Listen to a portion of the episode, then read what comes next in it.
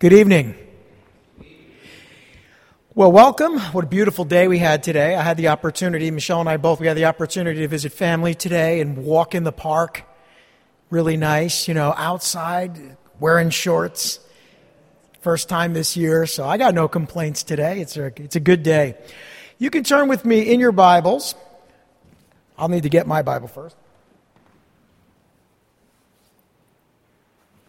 To 1 Peter chapter 4. 1 Peter chapter 4. Now, we're on the subject of suffering in Christ, and we looked last week at the example of Christ's suffering. That theme continues here, except that now Peter wants us to understand, as we've looked at the example of, of Christ's suffering in chapter 3, how we are to follow the example of Christ's suffering. So, with that as our theme, let's pray and we'll get started. 1 Peter chapter 4 verse 1. Lord Heavenly Father, we come to you and looking in your word today, we desire to be strengthened and empowered to do the most difficult of things, and that is to follow your example, to walk in your ways, and if necessary and according to your will, suffering, suffer for doing it. And uh, Lord, we don't want to suffer for doing good, but sometimes you do call us and uh, when we're called to suffer, we ask that you give us the grace and the mercy and the power and the strength to trust in you during that time of suffering. And uh, Lord, we pray that Peter's words would be powerful in helping us to apply the Spirit's teaching in a way where we can actually give our hearts to you and be at rest when things become difficult and challenging in our world. And Lord, we're heading into obviously a time of difficulty and trials and persecution, certainly for being a Christian in this world. But following after you and being obedient to your will may cost us something. It may cost us a lot. It may even cost us someday our lives. And so we need your strength and your Spirit's teaching this evening to be the men and the women that you've called us to be. We ask these things in Jesus' precious name. Amen. Well, I always find that a message on suffering helps me to be prepared for what inevitably will come my way. I don't want suffering, don't look for it, don't desire it, but I do know this. Peter spent a considerable amount of time in his epistle speaking to Christians who were suffering for following Christ. He now says this, and I just want to look at the first two verses to start. He says, and this really gets to the theme of the whole book, which is living for God. He says, Therefore, since Christ suffered in his body, arm yourselves also with the same attitude, because he who has suffered in his body is done with sin. Not speaking of Christ, but speaking of us. That he who has suffered in his body is done with sin. See, the thing is, we're going to see that, that, that suffering is used, is used by the Lord to help us to surrender our bodies and our lives to Him, and in so doing, to cut off the work of sin in our lives. Doesn't mean that we don't have sin, but it means that we're done with it. We're done with allowing sin to control us. Christ, through, through his death, he broke the, the chains, if you will. He rendered inoperative the power of sin and even our sinful bodies, and, and give, has given us, through the power of the Spirit, the ability to serve him obediently, but only through the power of the Spirit. So, in that sense, we are done with sin because of Christ's death and our death in him and our death to sin. So we need to adopt the same attitude. I've always learned that attitude is everything. I've been told that pretty much my whole life. Your attitude towards something changes everything. If you have a bad attitude, well, then you're going to have circumstances that are not ideal. If you're negative, then you're going to more than likely experience a lot of negativity. If you look at life positively, it doesn't mean everything is going to go well, but it does mean that when things are difficult, your attitude is going to be the same as Jesus Christ when you're suffering. Paul said it this way. We're not going to look in Philippians, but let your attitude be the same as that of Christ Jesus. That needs to be our attitude. You know, Christ suffered crucifixion. Why did he suffer crucifixion? For himself? No, to bring us to God. We saw that in chapter 3, verse 18. Talked about it last week. He died to save us from our sins. He died once to save all mankind. And he was willing to suffer for us in order to save us. Now, that's our example to follow. We don't have to, to, to die to save anyone, not even ourselves. But the attitude, not the action, the attitude is what's important. Christ was willing to suffer for us. We should be willing to suffer for others. That's the attitude we're talking about. Or even just to suffer to become more like Christ. But who wants to suffer? Not one of us. And yet our attitude needs to change if we're going to become more like Christ.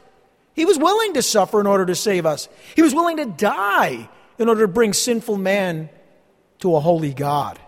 And what's your attitude? What's my attitude? What's our attitude about suffering? Not, not if I can help it. Of course, we're all about self preservation. We're all about avoiding suffering at all costs. But at the end of the day, that wasn't Christ's attitude. He esteemed others higher than himself. That's the attitude, that same attitude that Paul talked about in Philippians that was in Christ Jesus. So if you live your life for Christ and for others, which are the two great commandments to love the Lord your God with all your heart, mind, soul, and strength, and to love your neighbor as yourself, you will undoubtedly in this world suffer persecution, tribulation, difficulties, trials. But what's the attitude of your heart? Christ's suffering dealt with our sin and even its spiritual consequences, and we're grateful for that. But we are called to deal with our sinful nature. And I'm going to talk a little bit about what that means. To deal with our sinful nature and its physical consequences. Now, what I found about suffering, and, and we, we were, my wife and I were just talking about this as it relates to certain uh, friends and family members that we have that are going through a time of suffering. I mean, we've all been through a difficult time this last year, but we know some people are going through some difficult times. They're suffering emotionally in their family, problems, difficulties, physically, relationships. And it's easy to walk away and say, Where's God in all of this? I'm suffering so much. Does God care about me? There are physical consequences when we're called to deal with our sinful nature. And those physical consequences are more often than not physical suffering, or at least emotional suffering. No one likes to talk about this, but suffering actually works for us. It's a great purifier of the heart. Have you noticed that? It purifies the heart, the mind, the soul, and the body. And as your heart, mind, soul, and body are made pure through suffering, they become surrendered, and it becomes possible for you to worship the Lord your God with all your heart, mind, soul, and strength. Suffering is a great developer of proven character and tested spiritual strength. You and I, we all know, right? We know that when we suffer, we grow closer to the Lord if we submit to what Christ is bringing into our lives. We also identify with Christ in his death and the freedom that's, that, from sin that follows because Christ's death brought freedom. He brought the power of freedom over sin and death. And we experience that when we share in Christ's sufferings. As Paul said, the fellowship of sharing in his sufferings, the power of his resurrection, but the fellowship of sharing in his sufferings. Now, we are too, as we see in verse 2, as a result, he says, the person who's done with sin, who's following Christ's example, as a result, he does not live the rest of his earthly life for evil human desires, but rather for the will of God. If you live in this world for the will of God and not your own evil human desires, you will suffer. Because this world doesn't reward people who deny their flesh and live for God. It persecutes them. If you stand up for righteousness, you'll be canceled at a minimum, possibly fired and persecuted for doing so. I guarantee it. There's really never been a time where the world and the world systems have embraced and accepted our lifestyle and our devotion as Christians.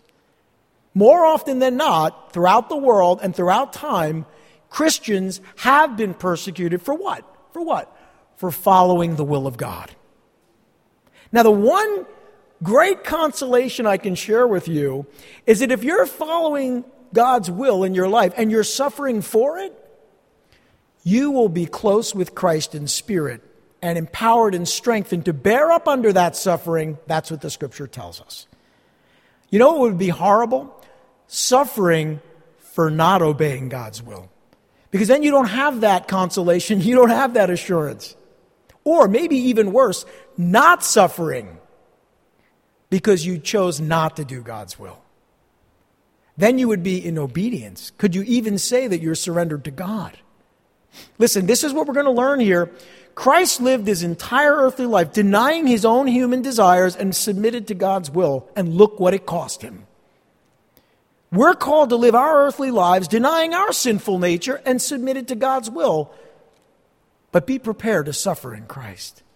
Now look at verses 3 through 4. For you have spent enough time in the past doing what pagans choose to do. Pagans are just people that don't believe in God, that don't know God, unbelievers, if you will living in debauchery, lust, drunkenness, orgies, carousing, and detestable idolatry. They think it's strange that you do not plunge with them into the same flood of dissipation, and they heap abuse on you. Notice, they heap abuse on you because you stand up for the will of God and the Word of God, and you don't do what they do. What's their reaction? You would think it would be, well, teach his own. No, Quite the contrary. You're doing what God wants. You're doing the will of God. You're preaching the will of God. I don't like it. I'm convicted by it. So therefore, I either want to kill you, silence you, cancel you, or get you out of my life. Because the power of the Spirit in our lives causes the pagans, the unbelievers, those that oppose God, to not want to hear the truth. And yet, what are we called to do? Preach the truth and to do so in love. And this is why martyrs throughout the centuries have given their lives for the truth. Because when pagans and unbelievers hear the truth and they reject the truth, they're so convicted by the Spirit that the only response they can come to is kill that person, kill her, kill him, put them to death, silence them, exile, put them in prison, cancel them. Take them off of social media. I don't want them telling me that my sin isn't forgiven or that my sin is sin at all. I don't want to hear it. Does that help you to understand why we're being silenced or try, they're trying to silence us in the culture? If I stand up and say that, that this is sin, that immorality is sin, or sexual immorality is sin, and, and people don't want to hear it, uh, you would think if they really didn't care about what we said, that their attitude would be, Oh, well, that's your opinion. I don't agree with you. Which, to be honest, would be perfectly acceptable to me in a free country. But no, it's not. It's not at all. Because they don't want to hear the truth. And God has given them over to a reprobate mind. What do they do? They try to silence the truth. Bless you. That should tell you it is the truth. That reaction should prove conclusively that it's God's truth. Because if someone says something that's not true to me, I'm like, oh, well, that's your opinion. Someone can come to me and tell me they're Hindu or they're Muslim. I'm not going to get violently opposed to them because I know the truth.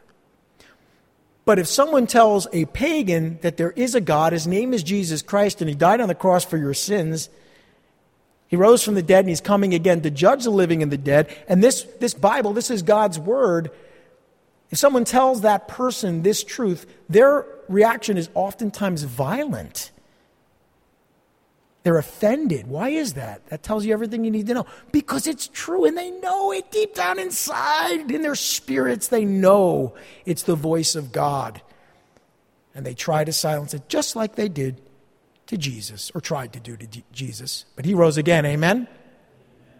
So, we're called to live our earthly lives denying our sinful nature and submitted to God's will. So, what, what are we being told here? We've read it already in verses 3 and 4. We need to be willing to suffer abuse from pagan unbelievers for living for God. Remember the theme of this book, Living for God.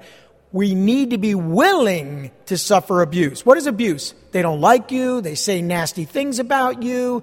They again try to cancel you, maybe fire you, maybe call you names. Eventually, it may be worse than that. But we're, we are called to be those who are willing to suffer abuse from these people, from pagan unbelievers, for doing what God has called us to do. And if you're not, ask yourself the question are you living in obedience or disobedience? Now let's look at this. We're called to abandon the worldly lifestyle that we once lived as pagan unbelievers. If you were at one point in your life like them, dead in your trespasses and sins, I think we all were. Although some people have the good fortune of, having been raised in a Christian home and maybe never described as a pagan unbeliever.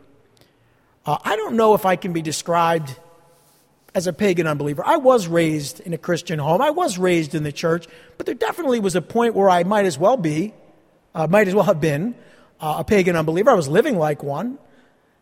But here's the thing we need to abandon that. As it says there, we've spent enough time, haven't we spent, we spent enough time in the past doing what pagans choose to do. And he gives us list of what they did and what they do. And the word debauchery, it's a, it is a, some fancy words here, but they're really simple. You know, debauchery is giving yourself over to your desires, whatever you want. You know, I hear about, and, and, and I promise you, I know very little about these things, only what I hear. But I hear about these apps. One that I've heard about, and I really didn't know too much about it, but watching the news, I learned it had some, it was worse than I thought, actually. Uh, there's an app called Tinder. Now, apparently, people use this app to, to basically have relationships with people who are strangers. Okay, I'm, I'm saying it nicely. And or relations with people who are strangers. And and the things they do, it's it's easily described as debauchery. So if you want a description, there it is. But debauchery is living a life of unbridled lust, excess, that's giving yourself over to whatever you want to do in a shameless way and having no qualms about it, no conscience, no, no feeling of, yeah, I know what I did was wrong. No, I'm living for the moment. I'm living my life. I'm doing the things that make me feel good. The heck with everybody else, I don't really care about that. And when we talk about lust, we're talking about destructive cravings. Lust is a destructive craving. It's whenever you want something that's bad for you. We tend to think of sexuality, but it, it's more than that. If you're eating improperly, you know, you're eating too much sugar, you're, you're, you're putting things in your body that you want. Listen, who doesn't want a cookie? But if you're eating a bag of them every night, that's a lust for sugar. That's a desire for things that are bad for you. It doesn't have to just be the way we usually think of lust. They can be destructive cravings or longings, basically a desire for what's wrong or forbidden. That's, that's what lust is. And drunkenness, we don't, we don't really have to translate that. It's just drinking an excessive amount of wine or strong drink. Drinking is not drunkenness. Drinking is not drunkenness. I don't drink alcohol anymore. I did when I was much younger. I don't drink alcohol anymore. In fact, I like to say I drink as much alcohol as I want. I don't want to drink alcohol, so I don't drink any, know? But, but I have the freedom to do that. Uh, one could argue as a pastor whether I should. I don't. But what I can tell you is the person who has an occasional drink is not guilty of drunkenness. The person who drinks an excessive amount is. And that's what drunkenness is. Now, orgies, we hear this word and we often think of debauchery because it's kind of part of it, but actually, in the original language, orgies are revelry, rioting, and late night partying. It's where those things take place. It's where the debauchery usually takes place. But orgies really are, when you look at the root word and what it means, it's the, the, the place, it's the, the party spirit, the atmosphere of partying down and being up all night. And I always say, you, you read these stories of people who are harmed or, or, or, injured late at night and, and, and you know you read this story and like the person was walking in the parking lot it was 2.30 in the morning and i stop right there and i think to myself late night partying Nothing good has happened on the street at 2:30 in the morning. I promise you. That's when the rabbit raccoon might come out or raccoons come out or you know that's not the time you want to be outside anyway. And the rabid people are usually on the street too. That's not where you want to be. And all the time people who are abducted, things happen, terrible things seems to always happen in those late night situations. And it's true.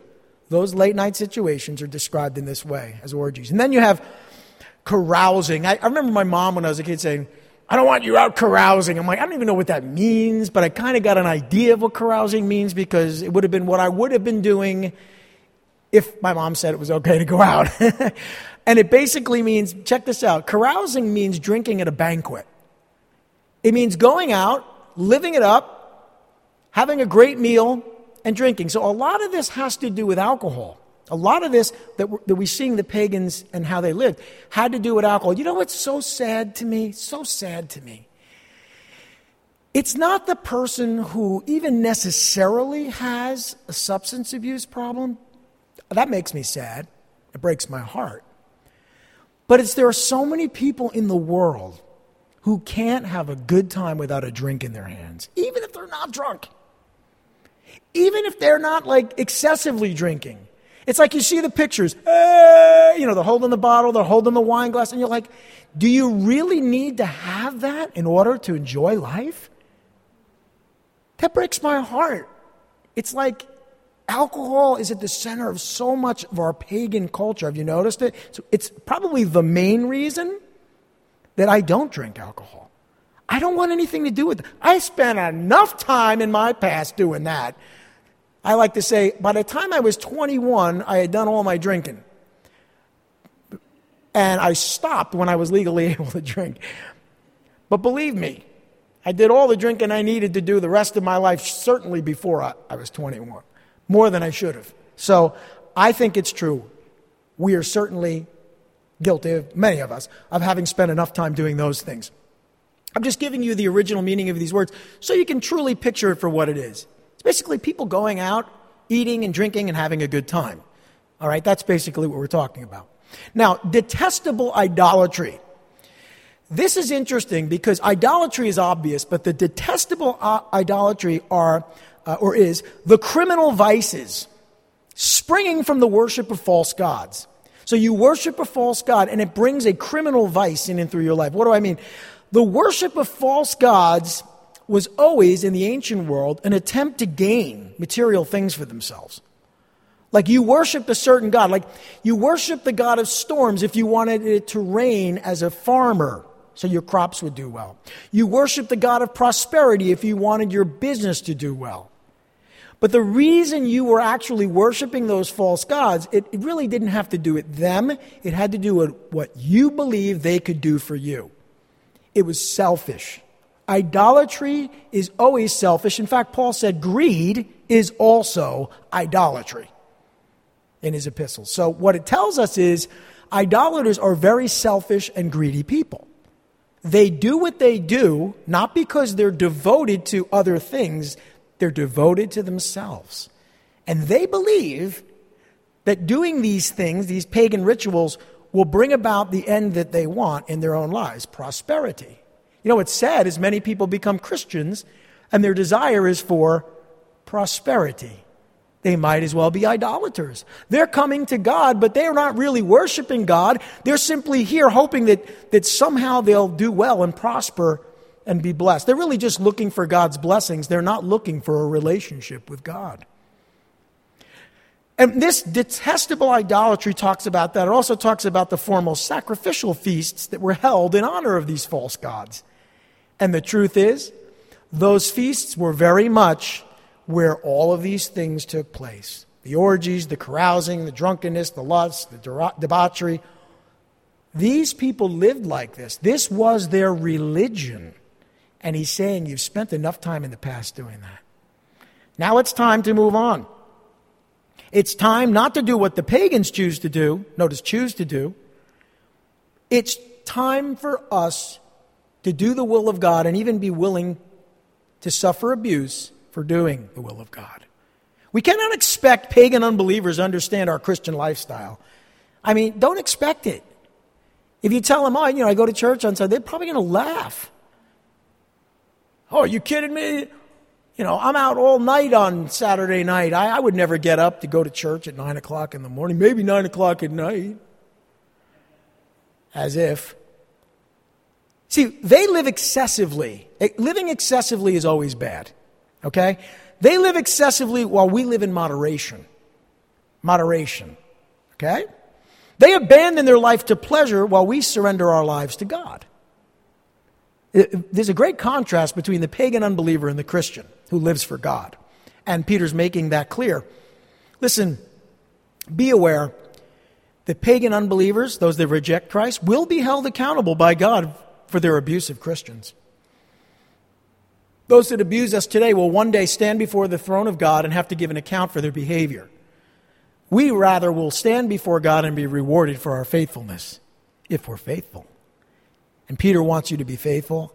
The Holy Spirit is encouraging you to live for God and to experience the reward of doing so. Now, here's what we read. Verse 5 But they will have to give an account to him who is ready to judge the living and the dead. For this is the reason, now he goes on to say, this is the reason the gospel was preached, even to those who are now dead, so that they might be judged according to men in regard to the body. That's referring to the, the judgment of men against them, the abuse that those that live for God experience in this world. Notice he says that they might be judged according to men in regard to the body, the physical world, but live according to God, or live according to God in regard to the spirit. See, they can't do anything to us spiritually. They can, at worst, put us to death or harm us or abuse us in the body. Now, looking at that, there's a lot I want to say about that. I'm going to just kind of go into this next section carefully. There's a few things I want to say. First, I want to say Peter wants you to know those people that abuse you, one day they're going to have to answer for it. Now, hopefully they'll repent. Hopefully they'll cry out to God and receive forgiveness. But even so, they're going to be held accountable for their actions. They are. Christ will one day return to earth to judge the living and the dead. I'm saying that all the time. And those that are alive will stand before the millennial throne judgment. That is, those that are alive when Christ returns, they're going to stand before Christ on earth during his kingdom age. And those that have died will stand before the great white throne judgment talked about in Revelation 20. But everyone gets to give an account for how they responded to the gospel. And if you've rejected it and abused his people, you will give an account for your actions. You will. Now, I don't think there's anyone here today who's, you know, martyred people or anything, but I'm saying those people that are abusing you and say all manner of evil against you and hate you and despise you for your relationship with Christ and you're preaching the truth, they will have to give an account. That's what Peter wants to encourage these Christians with. I think we should be encouraged as well. Because Christ will one day raise all the dead to stand in his holy presence. And those that have rejected the gospel will be judged by God for all eternity and those that have responded to the gospel will live in God's presence forever and ever. Amen? That's encouraging to a group of people who are being persecuted and abused. That's incredibly encouraging. And that's what Peter is doing. Now let's talk about verse 6 because there's some confusion about this. We talked a little about a little about these things last week. Be aware that Christians will be blessed by God for the abuse they received from pagan unbelievers. That is, if we receive abuse from the world, that's what we're talking about. Let's just say the world, the world systems, the culture.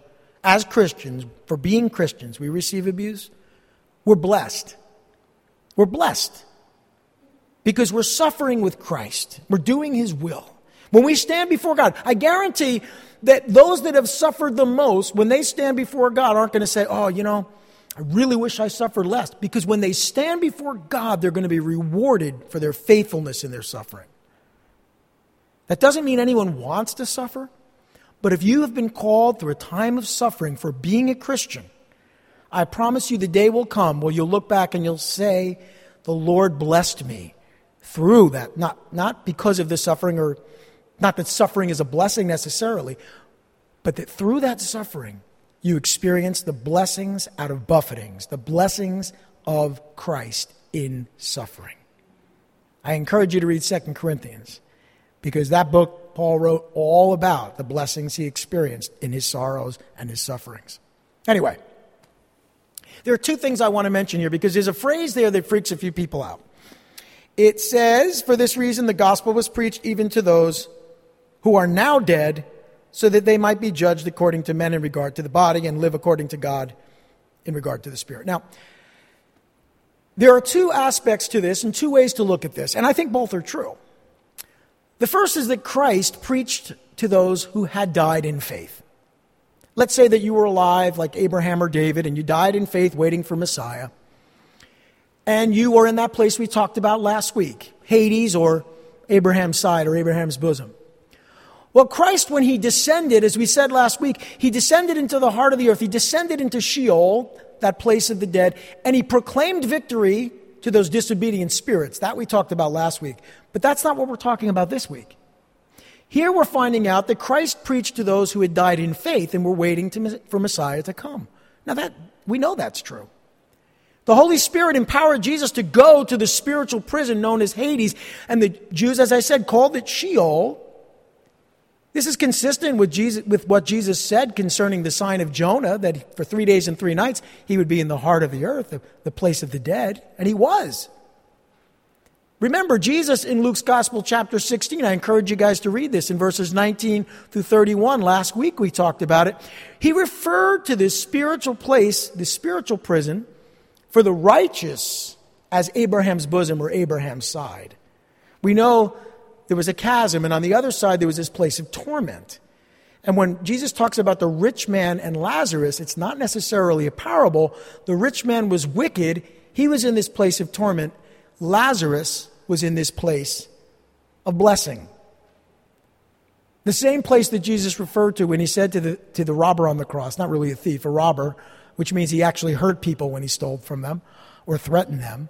He said to the robber on the cross, Today you will be with me in Greek paradisio, paradise, not heaven, the place of the righteous dead. The Greeks called that place paradise. Hades was generally the place of the dead, and most often referred to that place where there were those who were wicked. But there was another place in the Greek mind, I only say that because the Greek language is employed to communicate this, called the Elysium or the Elysian Fields or Paradise. And the Greeks had that concept as a place where the good people went when they died. Now, we don't believe that good people are saved, right? We believe that people who put their faith in Jesus Christ are saved. These people put their faith in Messiah. And Paul also taught that Jesus descended into Hades. I mean, this isn't the only place where we learn this. We know he descended to set the captives free. Even David and Job, I mentioned this last week, knew that this day would come where Messiah would descend into the heart of the earth, to the place of the dead, and free those who were waiting for him to come. So while he was there, what did he do? You ever think about that? What did he do? Well, we know last week he proclaimed victory over the disobedient spirits. We talked about that. I'm not going to get into that again today. But while he was there, he preached in the Spirit's power to spirits that were waiting for him. Their bodies, they didn't have resurrected bodies at this point, but they had a heart for God. Who are these waiting spirits to whom Jesus preached? The spirits of those who obeyed God and died before Christ came. Those that waited with anticipation for God to save them from their sins and bring them into the presence of God for all eternity. Those that accepted the preaching of the prophets Abraham is mentioned, Abraham, David, all those that were waiting by faith. And what did Jesus preach to them? Well, it makes perfect sense that he preached the gospel to them. It's appointed for a man once to die and then the judgment. Now, these individuals had died in faith. But the gospel hadn't been preached to them. They were, they were by faith made righteous, but, but they had to respond to Christ. So Christ comes to them, preaches this message. The righteous at Abraham's side already believed. The unrighteous didn't. The unrighteous had already rejected God's grace, so they're not the ones receiving this message. He preached a proclamation to them, very similar proclamation to, the, uh, to that which he preached to the uh, disobedient spirits. It's the truth that he had accomplished victory over death itself and freedom for the righteous captives.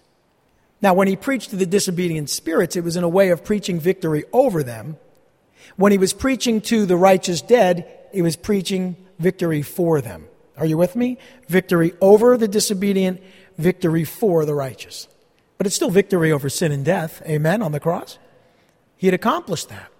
And why did Peter mention this group of righteous uh, waiting spirits? Why, do, why did Peter bring this up? Remember who he's speaking to. To whom he's speaking. Remember people who were suffering, who needed to be encouraged. They had suffered the abuse at the hands of pagan unbelievers. They had suffered the earthly judgment of bodily death. Many of them had been put to death. And they would be judged and found righteous in their bodily suffering. They would live in God's presence for eternity for their obedience to God's will. And that's the encouragement Peter offers for living for God that even if they take your life and you suffer, in eternity, you will be blessed for having followed God's will and lived for Him. Now, Peter may have mentioned these faithful spirits given their obedience to God. This would have greatly encouraged these saints in their suffering and encourages me. And they would soon proclaim victory over their enemies, just as these righteous servants did. And I encourage you because the day is coming, and I long for it, when we'll stand there and we'll see God set things right. Things will be made right. No more celebrating unrighteousness in our culture. No more harming little children or those in the womb. No more celebrating sins. None of that. Righteousness forever. Oh, I can get behind that. And that is encouraging. Even so, Lord Jesus, come quickly, as John said at the end of the book of Revelation. Christ had been preached to those who had died also in faith. Now, it's true that I believe what the scripture teaches that Christ, when he descended into Hades, preached to the righteous, preached victory over the unrighteous, and victory for the righteous. But you can also look at this verse another way, and I think this is equally true. When he says, For this reason the gospel was preached even to those who are now dead, there's an implication there that they heard the gospel when they were alive. That also is a legitimate translation. Now, both are true, and you can take your pick which one you think Peter means. I kind of think he's talking about all of them. But here we know that Christ had been preached to those who had died in faith, having received the gospel. See, the Holy Spirit empowered Jesus and his disciples to preach the gospel to those who were alive. And many of these people believed and became Christians only to die waiting for him to return. Do you know anybody in recent history as, who's a Christian who has died, waiting for him to return. Be encouraged. They're not abandoned. It's still true that, that they were preached to, and though they've died in faith, even though they died before Christ returned, they're still experiencing the blessings of God, actually in eternity in God's presence even now. Amen? That, that's a wonderful thought. That's also encouraging to those who had lost family members and loved ones to the persecution in Asia Minor and throughout the world at that time. They're now dead, but they were alive at one point, and while they were alive, unlike those that died before Christ in the distant past, they believed by faith. There were individuals who were alive when Christ was walking the earth and were alive to hear the gospel preached, even last week, and have since died. And I think it's true that this applies as well why did Peter mention this group of righteous believers? Listen, they also had suffered abuse at the hands of pagan unbelievers. That's, what, that's the common thread. That those that were alive, those that were alive and died, and even those in the distant past, all of them had suffered abuse at the hands of pagan unbelievers. And yet they were victorious. Amen? That's the encouragement. So no matter what happens to you for living for God, you will be victorious over the enemies of Christ. And that's why you should be encouraged by Peter's message tonight. They had suffered earthly judgment, bodily death. They would be judged and found righteous in their bodily suffering, and they would live in God's presence for eternity for their obedience, just like those we spoke about earlier. And I believe Peter mentioned these faithful believers, given their obedience to God, to inspire those who were receiving this letter to continue to live for God. They would soon proclaim victory over their enemies, just as those who had died did, as, and those throughout the centuries. Okay, so that's the message of encouragement. Uh, that's the message of following Christ's example in suffering.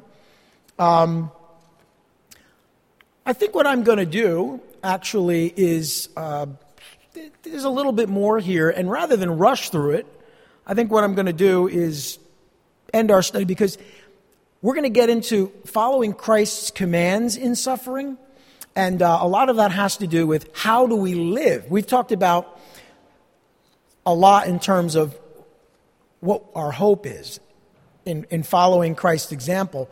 But now, when we talk about, okay, well, if we're going to follow Christ's example, what does that mean? We're going to see next week that we're talking about being prepared for his return, loving one another, being hospitable to one another, and using our spiritual gifts to bless one another. I don't want to rush through that. There's a lot there. I wasn't sure how long I would spend in that first section, and even though it's six verses, there's a lot there. The gist of what I've shared with you is an encouragement in suffering, because that's what Peter's saying to the suffering saints. Brothers and sisters, be encouraged. They can say all manner of evil, and they are saying all manner of evil against us. Don't you know it's our fault that everyone has to wear masks? You know, it's our fault. It's, it, it, you know, I, I was thinking about this over a year ago. I remember how they vilified conservative and Orthodox Jews at the beginning of this pandemic. Now, I'm not saying it was the wisest thing for people to gather when we didn't know much about what was going on here. But how quick the world was to go after us, the church. How quick the world was to go after Jews and those who would gather. And I remember it was like we were the enemy. It was, all, it was our fault. Brothers and sisters, be careful. We very much are following in the footsteps of those who suffered during the Holocaust in the last century. The first thing pagan unbelievers do toward people of faith like us is vilify us. The first thing they do is marginalize us and identify us and blame us for their suffering. Why? because they don't want to hear the truth. You know something? If we preach the truth, we can expect to be treated like this. Now, of course, you can just be quiet. You can be very careful about what you say. I don't think you should say anything in social media. That's like playing in the devil's arena. But when you're sharing your faith, just know, just know that those that don't want to hear it want to silence you. It doesn't mean we don't preach it, we preach it in love. But I promised you that eventually the world, because the Bible tells us this is true, because Jesus told us this is true, because prophets told us this is true, that eventually the world will reach a point where the desire to, to, to not hear the truth will cause them to put us to death. Is it any surprise not that this has anything to do with preaching the gospel, but I've noticed how anyone that says the truth about the biological fact of there being two genders, that, again, that's a biological fact. That's not a feeling. It's a biological fact. One of the most basic scientific facts that I learned even before I got into high school. There are two genders. But say that and see what happens. The abuse you'll suffer from pagan unbelievers, right? If you say that ripping a child from the womb is murder, then, oh no, it's health care. And again, we're not talking about preaching the gospel, but we are talking about teaching the truth, right? Or preaching the truth. How does the world respond to basic fundamental facts when they don't like them? The same way they respond to the gospel. They don't want to hear it. They don't want to be convicted of the truth. They want to live in a reprobate way, and we, brothers and sisters, are the reason they can't just do what they want to do without being convicted. But that's why we're here. We are here by the power of the Spirit to convict the world of sin. You're filled with the Spirit, right? Amen? And no one calls him Lord but by the Spirit. You're filled with the Spirit. And the Spirit is given and has been given to convict the world of sin. That word convict means convince. It's a better way to think about it. Convince the world of sin. So when you and I, when we preach the gospel, and we tell people that what they're doing is wrong because God's word says that He created them male and female. When we tell them that murder is wrong, thou shalt not kill. When we tell them that, that the sins of uh, uh, sexual immorality and other things are, are, are an offense to God, and they don't want to hear it, you can expect that living for God will bring about the abuse of the world. Let's ask the Spirit to encourage us as we close our service. Lord Heavenly Father, we need your encouragement. We live in a very, very wicked world. But the world has always been wicked. It was wicked when you came, it's been wicked since. But wickedness and unrighteousness will increase in these last days. And if anything, we're encouraged because it means we're getting closer to your return. Lord, I only ask that you'd strengthen us and that we would live for you and not be found unfaithful in these desperate, dark times. Let us go out swinging. if we're going to suffer, let us suffer for doing good and standing for your word and living for you and worshiping you freely. Let us be counted worthy of the name of Jesus Christ, to suffer for that name if necessary. Oh Lord, may we honor you in all things, we pray. In Jesus' name, amen.